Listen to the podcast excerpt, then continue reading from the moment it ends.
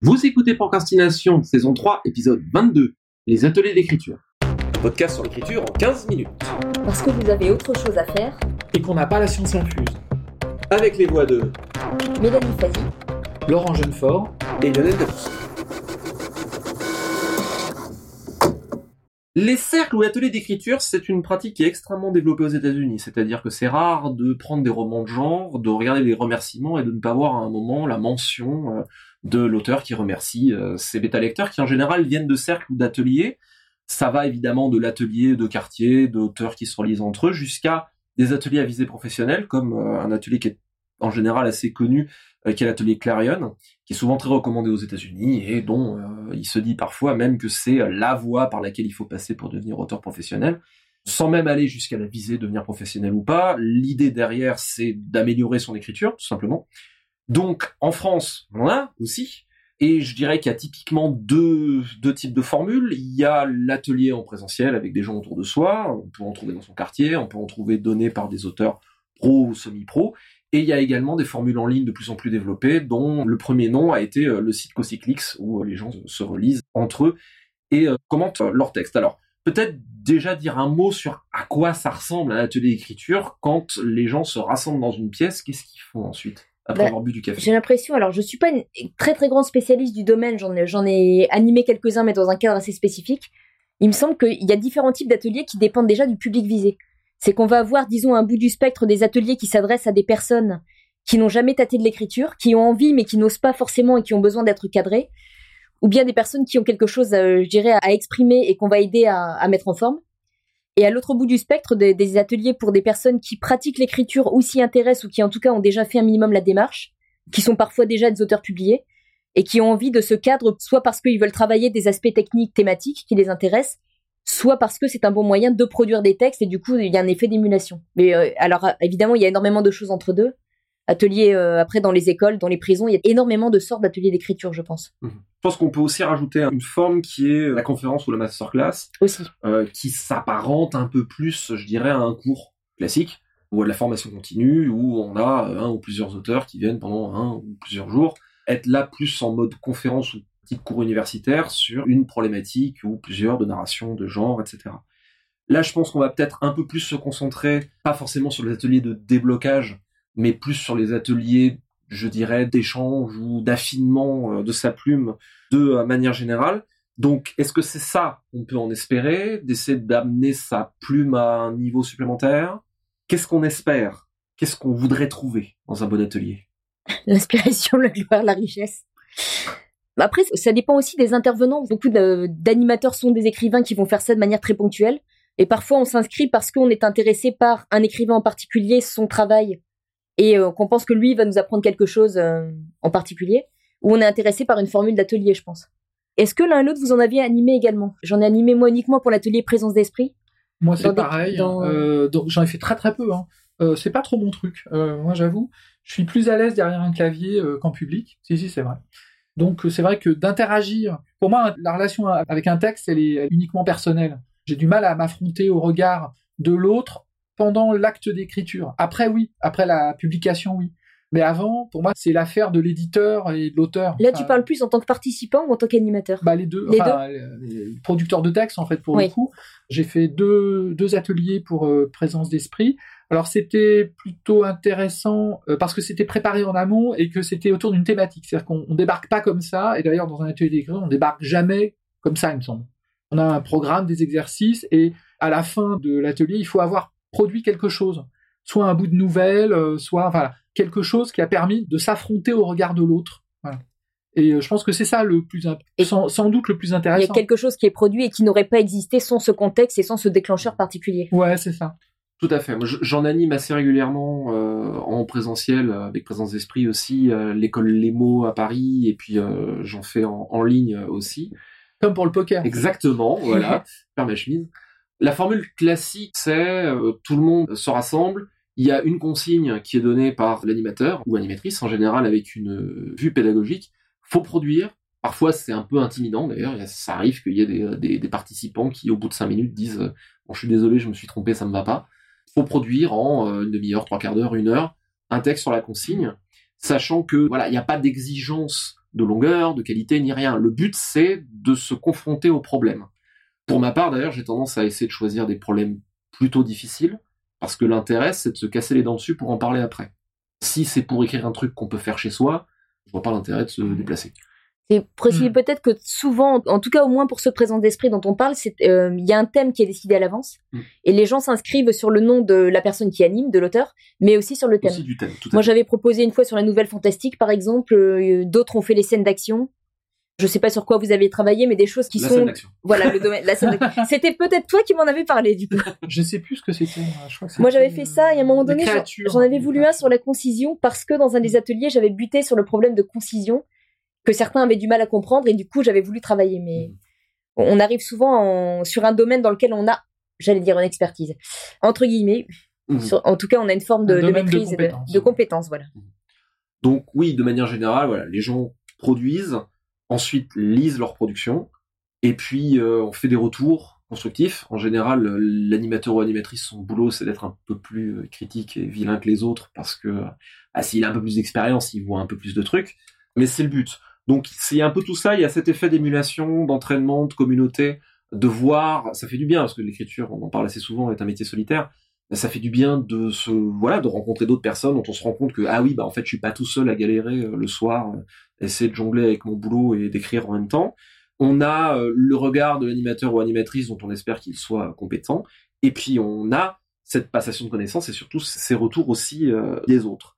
Alors si vous deviez définir un bon atelier à part le fait que ce sont évidemment ceux que vous animez quand vous animez bien sûr Bah, c'est peut-être celui qui génère le moins de frustration à la fin des participants. Enfin, voilà. Enfin, moi, je trouve que c'est ça, y compris celui de la frustration de l'animateur lui-même. Euh, mais voilà, je crois que c'est. Bah, J'avoue de la même manière, j'ai dû, euh, étant donné que j'ai fait de manière très ponctuelle et que j'ai Voilà, pas une pratique voilà, très très longue de ça, j'ai trouvé intéressant de m'y affronter.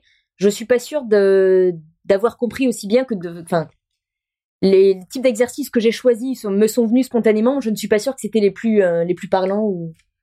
J'avais à un moment donné sur un atelier qui était en quatre séances, on avait travaillé sur la nouvelle fantastique puisque je me suis dit bon c'est ce que je sais faire a priori, donc c'est ça que je peux transmettre. J'avais pris le parti de découper la nouvelle en quatre étapes. J'avais essayé de définir. euh, première séance, bah, vous me posez une situation, un décor ou quelque chose comme ça. Deuxième séance, vous allez introduire un élément d'étrangeté. Troisième séance, bon après, euh, je sais plus comment on avait on avait structuré, mais euh, c'était un petit peu artificiel en même temps, mais c'était intéressant de découper les choses comme ça. J'ai pas tellement de recul sur ça parce que ça a été vraiment fait en tâtonnant. J'imagine que pour vous aussi. Bah oui, en fait, on teste des trucs et euh, finalement, ça dépend de la classe.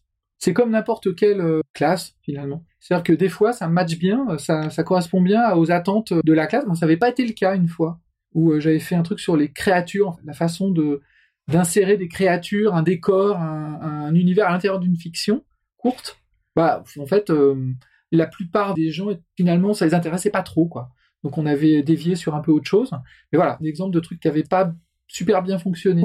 Je m'étais rattrapé aux branches en déviant sur les techniques d'une manière générale de la description. Donc, c'était devenu euh, comment on décrit, c'est quoi le rôle de la description. Mais au final, le contenu avait pas correspondu visiblement aux attentes inconscientes de la classe. Mais J'ai souvenir aussi d'une fois, on m'avait conseillé pour la première fois, pour avoir un point de départ, de donner des objets à tirer au sort.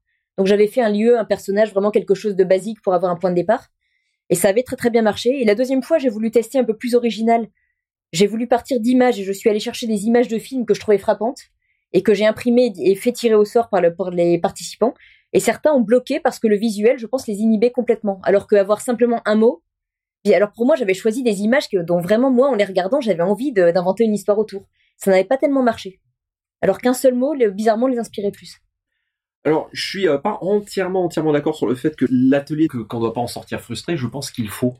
Ah, Je- en défini. fait, en Mhm. fait, je pense, je précise, évidemment, il faut pas sortir de là en, en ayant le moral dans les chaussettes, mais je pense que l'intérêt d'un atelier d'écriture et de la démarche, si on va au-delà de euh, l'atelier, parce que c'est c'est très bien aussi, hein, je juge pas, il y a des fois, il y a des gens qui se rassemblent juste pour écrire parce que dans l'aspect loisir de la chose, comme on disait, c'est pas purement la problématique de ce dont on parle là. Pour moi, l'intérêt d'un atelier quand on cherche à améliorer sa plume dans une démarche, j'ose pas dire professionnelle, professionnelle, on l'a défini dans les épisodes précédents, c'est-à-dire que c'est de essayer de faire les choses bien avec la vue d'un public. Ça veut pas dire gagner des sous, c'est essayer de faire ça bien dans le but d'être lu, c'est tout. Donc ça veut dire qu'il faut apprendre la mécanique de la narration, et l'intérêt de faire cette démarche, c'est justement de se confronter à la difficulté. On peut en ressortir avec le cerveau qui coule par les oreilles, mais l'intérêt, c'est de se dire, bah, j'ai peut-être éventuellement touché du doigt quelque chose, ça m'a peut-être appris un truc, ça m'a permis d'aller au-delà de ma zone de confort. Ce qui est l'intérêt du truc. Euh, ce que je trouve parfois un peu frustrant dans l'atelier que j'ai tendance à appeler la française, c'est-à-dire on se, on se rassemble autour d'une table, on écrit pendant une heure. Si c'est pour que les gens sortent, viennent prendre du thé, des petits gâteaux et juste écrire, ils sont contents, ils ont écrit, bah à la rigueur, enfin si le but c'est d'écrire euh, et d'essayer d'améliorer sa, sa narration, si c'est juste pour faire ça, c'est une question de discipline, on peut le faire chez soi, quoi. Euh, si c'est pour sortir, c'est pour essayer d'aller d'aller euh, d'aller chercher plus loin. Donc dans cette optique-là, à mon avis, ce qui est hyper important, et c'est en grande partie la responsabilité de l'animateur ou animatrice, c'est d'avoir une ambiance qui est constructrice, constructive mmh. et bienveillante, et que les retours montrent le positif. On revient sur, les bêta-lecteurs aussi. Hein. Quand on est à chronique négative, expliquer pourquoi ça n'a pas marché, qu'est-ce mmh. qui m'a plu, mais pourquoi, qu'est-ce qui a marché, quelles sont les qualités, quelles sont éventuellement les faiblesses ou les trucs qui pour moi ont moins bien marché? Pour essayer de t'amener plus loin. Sachant que certains participants sont plus ou moins réactifs à ça, et parfois on a une frustration qui est générée par le fait qu'on essaie, et on sent qu'en face, euh, la personne n'est pas en attente de ça, justement. Enfin, frustration, après, euh, voilà, sur l'ensemble d'un atelier, ça ne se passera pas de la même manière avec tous les participants. Bien sûr. J'ai déjà rencontré différentes attitudes, effectivement, en face. Mmh, mmh, mmh. tout à fait. Mais euh, à partir du moment où l'idée c'est d'essayer de faire un véritable travail, quelque part il faut pas voir ça comme un truc scolaire. C'est-à-dire que s'il y a un exercice qui est difficile, l'intérêt c'est de se confronter à cette difficulté et ensuite d'avoir les retours et les échanges. C'est là qu'on apprend des trucs et c'est là que la, formule pour moi est intéressante et elle est productive. Il y a beaucoup euh, d'ateliers et donc euh, c'est euh, un mot d'avertissement si vous avez envie de vous mettre un atelier. Les ateliers ça voilà, c'est souvent c'est payant. D'ailleurs, ça représente un certain investissement euh, souvent parce que il y a une compétence, mais on voit aussi pas mal euh, d'ateliers et encore une fois, je critique pas, il faut juste savoir ce qu'on veut ou ces ateliers plus tes petits gâteaux et, se faire mmh. plaisir est très bien, mais c'est pas dit qu'on en apprenne quelque chose. Si c'est pour juste pour sortir pour écrire, on peut sortir au bar du coin, ça marche aussi. Certains ont vraiment besoin de l'effet d'émulation d'être plusieurs. Il y a des gens qui travaillent très bien seuls et d'autres absolument pas. Voilà, tout à fait. Tout à fait. Mais à ce moment-là, on n'a pas forcément besoin de payer pour ça, on peut se retrouver avec des camarades déjà. Et au bout d'un moment, si l'on cherche à vouloir produire régulièrement, il va falloir acquérir cette discipline aussi. Hein. Mm. Euh, mais ça, c'est une autre question. Euh, mais, du côté euh, du prof, les meilleurs écrivains font pas les meilleurs animateurs d'atelier et vice versa. C'est pas parce que on est un mauvais écrivain, c'est pas parce qu'on voilà, qu'on n'excelle pas, qu'on n'est pas reconnu comme étant le meilleur, qu'on va pas faire un super animateur à l'inverse, on peut être très doué pour écrire et ne pas savoir l'expliquer ou ne pas être doué avec les gens pour transmettre quelque chose. Exactement. Moi, c'est un peu mon cas. Euh, je pense que je me pose encore trop de questions euh, théoriques pour être un bon passeur à ce niveau-là, en fait, vis-à-vis d'attente d'apprenti écrivain. Sur euh, les animateurs et animatrices aussi, si les auditeurs veulent se lancer dans l'aventure de l'atelier écriture, J'aurais tendance à, recommander de jeter un œil quand même au curriculum vitae euh, de l'animateur ou animatrice pour être sûr qu'il puisse vous apporter quelque chose. Quelqu'un qui a euh, publié professionnellement, s'est confronté au milieu de l'édition, c'est un plus. Simplement parce que c'est gage d'une certaine expérience. Histoire de savoir à quel type d'atelier on a affaire et encore une fois, savoir ce qu'on veut aussi. Hein. Avoir euh, quelqu'un qui a une petite expérience de la publication, du métier, du travail avec un éditeur pourra peut-être plus facilement guider euh, quelqu'un qui a des ambitions semblables, c'est tout. Je voudrais aussi juste, euh, pour ma part, juste faire un, avertissement qui rejoint un peu ce qu'on a dit sur les bêta lecteurs, notamment sur les forums en ligne et le retour, et les ateliers, je dirais, sans nécessairement d'animation. La discipline que qu'on en retire, l'émulation, euh, c'est extrêmement bon. Faire attention à, comme toujours, hein, avoir un certain esprit critique sur les retours qu'on nous fait, y compris de la part de l'animateur ou animatrice, même si c'est un auteur qui a publié pro, etc. Ça arrive aussi, j'ai eu des anecdotes d'auteurs euh, pro euh, qui euh, disaient ah vous écrivez de la SF c'est de la merde parce que moi j'écris de la littérature sérieuse vous comprenez. Donc bon alors voilà ce retour là n'a pas grand intérêt. Il faut absolument que je m'inscrive. Atelier. Oh j'aimerais bien voir ça. Toujours les retours sont précieux et intéressants, savoir aussi se placer vis-à-vis -vis de ses intentions, toujours se dire est-ce que j'ai raté mon coup, est-ce que c'est une question d'exécution, est-ce que j'ai pas réussi à toucher ce lecteur ou cette lectrice là pour ne pas perdre tout simplement ce qui fait la personnalité et l'intérêt de son texte, qui peut être dans les imperfections, qui est dans la personnalité. Peut-être que l'exécution n'est pas au bon niveau, mais euh, c'est de faire attention à ces choses-là, tout simplement, ne pas tomber dans le syndrome du blockbuster hollywoodien où on écrit par comité, c'est-à-dire qu'on a fait un texte, il y a 10 avis qui sont passés, j'ai intégré les 10 avis, et du coup mon texte il dit quelque part plus rien. Donc voilà, savoir différencier la personnalité de l'exécution. Et euh, savoir le faire à la fois quand on reçoit les retours et savoir le faire quand on donne des retours, tout simplement. Quand on est participant. Petite citation pour terminer. Citation de Flannery O'Connor. La théorie corrompt aisément les imaginations isolées, mais un auteur plongé dans sa communauté rencontre rarement ce problème. C'était Procrastination. Merci de nous avoir suivis. Maintenant, assez procrastiné. Allez écrire.